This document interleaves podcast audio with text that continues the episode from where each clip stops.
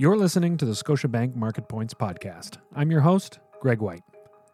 Market Points is part of the Knowledge Capital series, a collection of audio, video, and written commentary from Scotiabank Global Banking and Markets leaders designed to provide you with timely insights and analysis. In the early days of the COVID 19 pandemic, Latin America was reeling from high case counts and economic implosion. But as 2020 came to a close, while Canada, the United States, and Europe were struggling, and still are, to contain a second wave, Latin America bounced back, with some economic activity even returning to pre pandemic levels. Latin America is now poised for serious growth in the years to come. Our guest on this episode, Brett House, Vice President and Deputy Chief Economist at Scotiabank, puts Latin America under a microscope and sees promising results. Hi, Brett. Great to have you back on the podcast. Happy New Year. It's great to be on with you. So, Canada and the US, we we ended 2020 with with COVID surging and and now we're entering new restrictive measures. How did the pandemic end up playing out across Latin America in 2020? Well, obviously, the pandemic was the main story economically, politically, and socially for every country in the world in 2020. And the second waves that we've seen in many countries were inevitable. Uh, there hasn't been a pandemic where we haven't had a substantial resurgence after initial attempts to control its spread. And in fact, if we look at most past pandemics, uh, there are third waves lurking for us out there as well. In Latin America, uh, the pandemic hit hard and early in the process of its spread through the world. And Latin America stood out as a real hotspot uh, for contagion in quarter two uh, as numbers mounted very quickly in most of its major countries. Its curves remained steep, even as other countries were starting to flatten those curves. And it's ended up with some of the highest COVID 19 case numbers in the world. But uh, there are some bright spots in the COVID picture for Latin America even as second waves started beginning in the north, in North America, and in Europe, uh, the southern hemisphere saw a retreat in many cases as the southern hemisphere winter took hold in the middle part of the year. And as we ended 2020, we actually saw per capita COVID case numbers in most of Latin America's major economies at much lower levels than we've seen recently in Canada, the US, and most of Europe's major countries. So, while a second wave is now beginning to emerge in Latin America, it's coming from levels which, on a per capita basis, are already much lower than we're seeing in the major G7 economies. Certainly positive news for, for LATAM. What about to the various countries and how they coped economically speaking? Well, again, Latin America was not spared from the economic impact of contagion control measures. And in quarter two of 2020, as those measures started to be put in place in March and then fully implemented for the full month of April, uh, you saw some unprecedented downturns, both in terms of the depth and the speed which which uh, we saw those manifest in Latin America's major economies. And so, to that extent, Latin America really wasn't very different from the rest of the emerging world or industrialized markets. Emerging markets as a whole also saw major outflows of capital as investors fled to what are perceived as more stable and safer markets, um, as they've done in the outbreak of any major global crisis. The outflows this time were even more substantial and significant than in the wake of the 2008 financial crisis. Uh, but again, uh, looking at some of the brighter spots around the experience in Latin America this past year, um, as the initial lockdown started to be eased in May in most countries, uh, the rebound uh, that we've seen both in Latin America and elsewhere began to take hold almost immediately. And in some cases, we've seen aspects of economic activity, including industrial production, construction, uh, mining, and natural resource sectors, where physical distancing is easier than, say, some service sectors to put into place. We've seen levels of activity get back to where they were pre pandemic and in the year before in 2019. And that's been helped by three major policy responses that governments in Latin America put into place.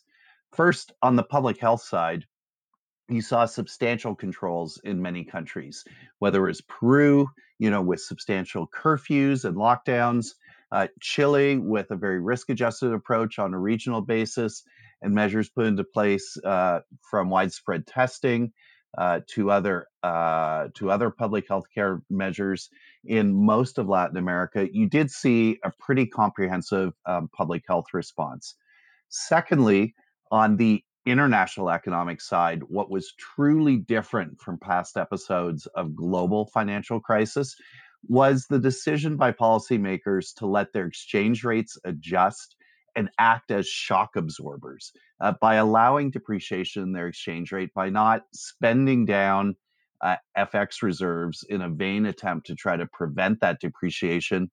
Uh, Central Central and South American policymakers in many cases put themselves in a situation where their economies and their exports became more competitive and that certainly brought forward the speed of the rebound from what we otherwise would have seen the third major policy decision was domestic and policymakers decided on this occasion that they had the space to support domestic economic activity, much as industrialized country policymakers were doing, with an immediate move to much more accommodative monetary policy and large spending packages to bridge households and uh, businesses through the worst of the shutdowns. And so, those three big sets of policy responses, which were put into place to varying degrees across Latin America's major countries, had a critical role to play in ensuring that that initial steep downturn in economic activity began to be mitigated almost immediately as we moved from Q2 into Q3.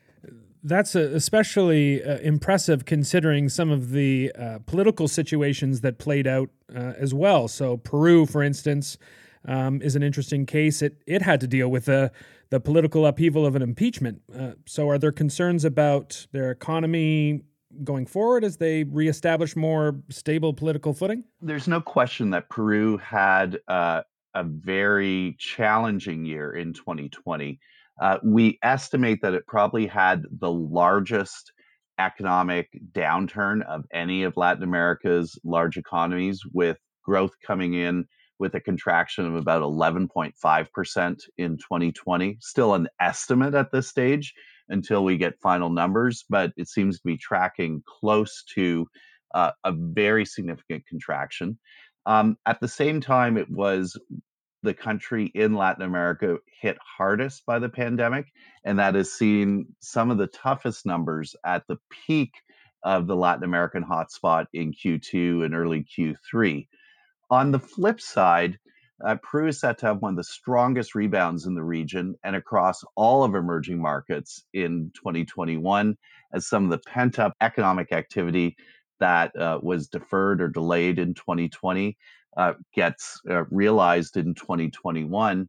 And in many ways, that's a reflection of the fact that despite the political upheaval, there remains great faith in the strength of Peru's economic institutions. And you're seeing that play out in real activity now. We look at a variety of indicators to gauge how quickly uh, Peru's rebound is proceeding. And one of the nicest ones to illustrate that rebound is cement sales, where for several months we've been substantially above uh, levels from 2019 for the same month. And that's a great barometer of the fact that capital investment is proceeding again. Real estate sales and renovations are moving forward uh, very quickly in Peru's major cities. Uh, and uh, you're seeing capital flow back into the country. Uh, public investment is also being boosted substantially with a view to bringing forward projects that have been deferred uh, by the pandemic, and investors are responding. Uh, we saw only a week after the appointment of a new finance minister that Peru was able to issue at a record scale of around 4 billion US dollars on international markets in November. And part of that record issuance included a tranche of bonds with a century maturity, a 100 year maturity. So that's a real sign that when investors not only search for yield compared with what they can get in industrialized markets, as they look across emerging markets, countries like Peru that have strong economic institutions, whose political institutions have been challenged uh, but weathered that storm, uh, are seeing substantial support uh, from international capital. Are you seeing the same kind of uh, investor faith in in Chile? Um, they're in the midst of navigating uh, a rewriting of of their constitution. Is there political risk there? Well, Chile is set to have uh, a recovery that's amongst the fastest of any of the economies in Latin America, with about 6% growth anticipated in 2021. Um, at the same time, uh, it is going to be, broadly speaking, when we look across individual sectors and the economy as a whole, the country in Latin America that gets back to pre pandemic levels of activity the fastest. Um, that said, 2021 is going to be an interesting year in Chile as we move into a constitutional process that will see a possible renewal and rewriting of the constitution. And that kicks off with elections to uh, constituent constitutional assembly due on April 11th. Uh, that is going to create an enormous amount of noise uh, around uh, that political process. And, you know, we expect that there will be concerns that are raised by that. But we also expect that the changes that could be brought forward by that process are going to be limited. Um, the assembly is likely going to have a composition that is pretty similar to the makeup of the existing Congress in Santiago, which combined with the requirement that any new articles that are proposed in the constitutional reform process have to get a two thirds majority to be approved. And so that's going to leave little room for extreme positions to prevail. We may see debate around things that are relatively sensitive, such as guarantees for social rights and healthcare and education, the role of the state in the provision of pensions, where Chile has been a model of private pension provision, uh, the independence and the autonomy of the central bank may come up, uh, but we don't see any of these things being modified in substantial ways. Property rights, especially water rights, minority issues, and the broader system of government may uh, come up in the process of political debate around constitutional reform. But again, because uh, of the nature of the voting process ahead on that constituent assembly and the fact that a two thirds majority is required to translate any of the discussion on these sensitive topics into real changes in the Constitution, we don't see uh, substantial or difficult uh, shifts in Chile's political and economic institutions coming forward as a result of the constitutional reform. It's hard to think about political change and not be thinking about um, the United States. What's your take on Mexico? I mean, Mexico certainly has a, a more entrenched relationship versus its peers with the United States. Uh, what's your perspective there? You know, that entrenchment and that connection to the U.S. economy has been the best of times and the worst of times in some ways over the last four years. Uh, certainly, Mexico has been subjected to volatility in the American political debate and discussions in Washington uh, to an extent that is greater than has been the case for other countries in Latin America. Uh, but it also benefits substantially from that connection. Um, remittances from uh, Mexicans working in the United States have been at record levels for several months as the impact of the COVID 19 pandemic and restrictions to reduce contagion, have hit the Mexican economy. Uh, Mexicans in the US have responded substantially by sending significant uh, capital flows into uh, the cities and households and businesses. Um, we are also uh, really seeing the uh, impact of the close trade relationship Mexico has with the United States. The relatively quick rebound in the US is playing out for Mexico, not just in terms of remittance flows, but also trade flows that are leading the recovery in Mexico's manufacturing sector, particularly in the auto sector. And those are a reflection of the ongoing free trade relationship that Mexico has with the United States. Uh, until recently under NAFTA, now under NAFTA 2.0, the revamped uh, United States Mexico Canada trade agreement, which in many respects, I would say, you know, north of 90% of that revised NAFTA agreement is unchanged from its original. And the original trade relationship between Canada, the US, and Mexico is one of the most successful free trade agreements in the world that has allowed the entire North American continent to overperform uh, in terms of its economic well being and its share of global trade. And Mexico will continue to benefit from that secured relationship uh, over the next few years. I think it's notable too that the arrival of a Biden administration will almost certainly reduce the noise around uh, Mexico uh, US relations, and that will be a benefit to business and economic growth in the country more broadly. Okay, so we've touched on Peru, Chile, Mexico. Let's round out uh, the Pacific Alliance. What what's your outlook for Colombia? Uh, you know, Colombia has done relatively well through the pandemic. It um, initially uh, was slower to impose lockdowns as the as the numbers that it was seeing were relatively well contained. Uh, but it hasn't been immune to the pandemic, uh, nor has really any country in the world. Um, it has seen uh, a substantial contraction uh, this year, but is set for growth north of 5% as we go into 2021. Um, and it's also done this uh, through a risk adjusted, focused regional process to controlling the pandemic, which has allowed parts of the country to open uh, under what it's calling its uh, new normal uh, approach to pandemic control in ways that have seen ec- economic uh, recovery uh, readjust and get back on track. And now the challenge is to pull employment levels back up again and pursue fiscal reforms uh, that will allow the country's finances to be put on a more stable basis.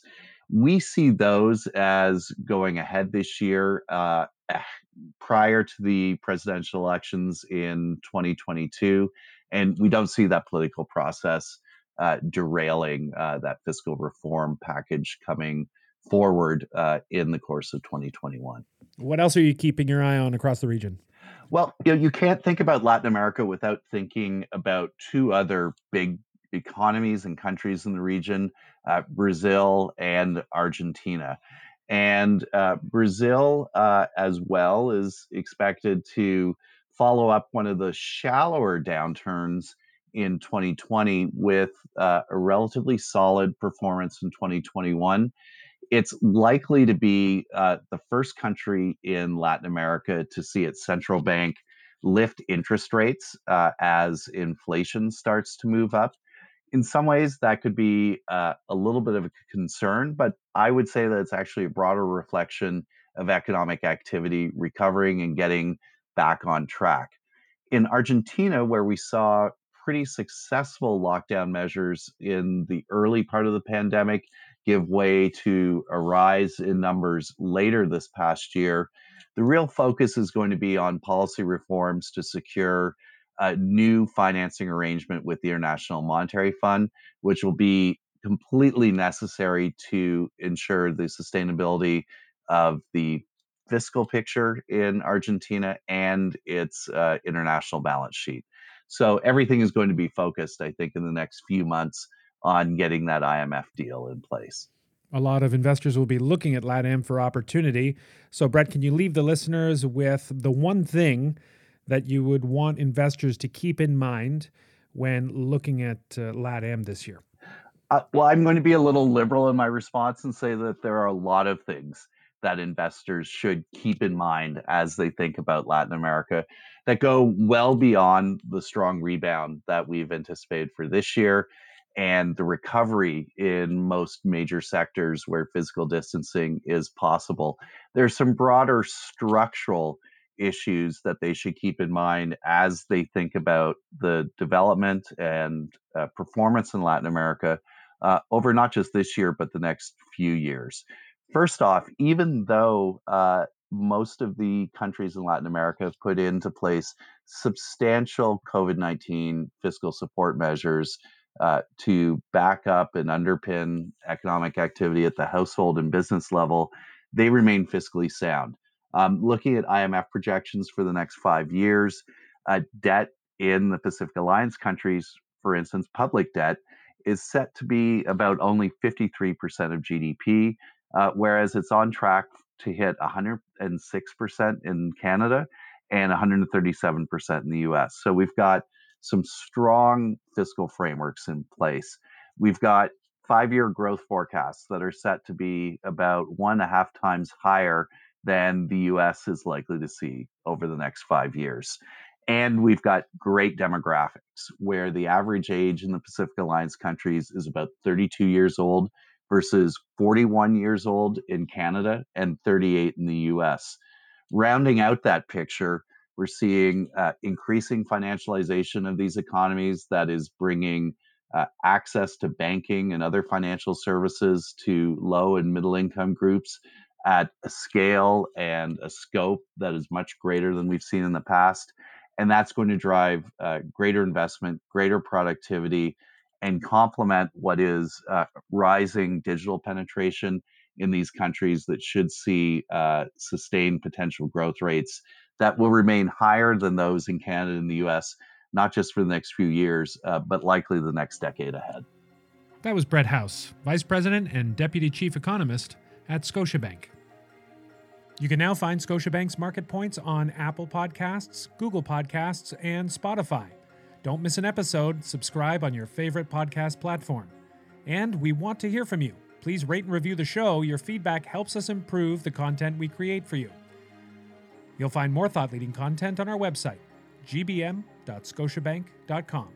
And you can also follow us on Twitter at ScotiabankGBM, as well as our LinkedIn showcase page under Scotiabank Global Banking and Markets. Please refer to our legal disclosures on our website. I'm Greg White. Thanks for listening.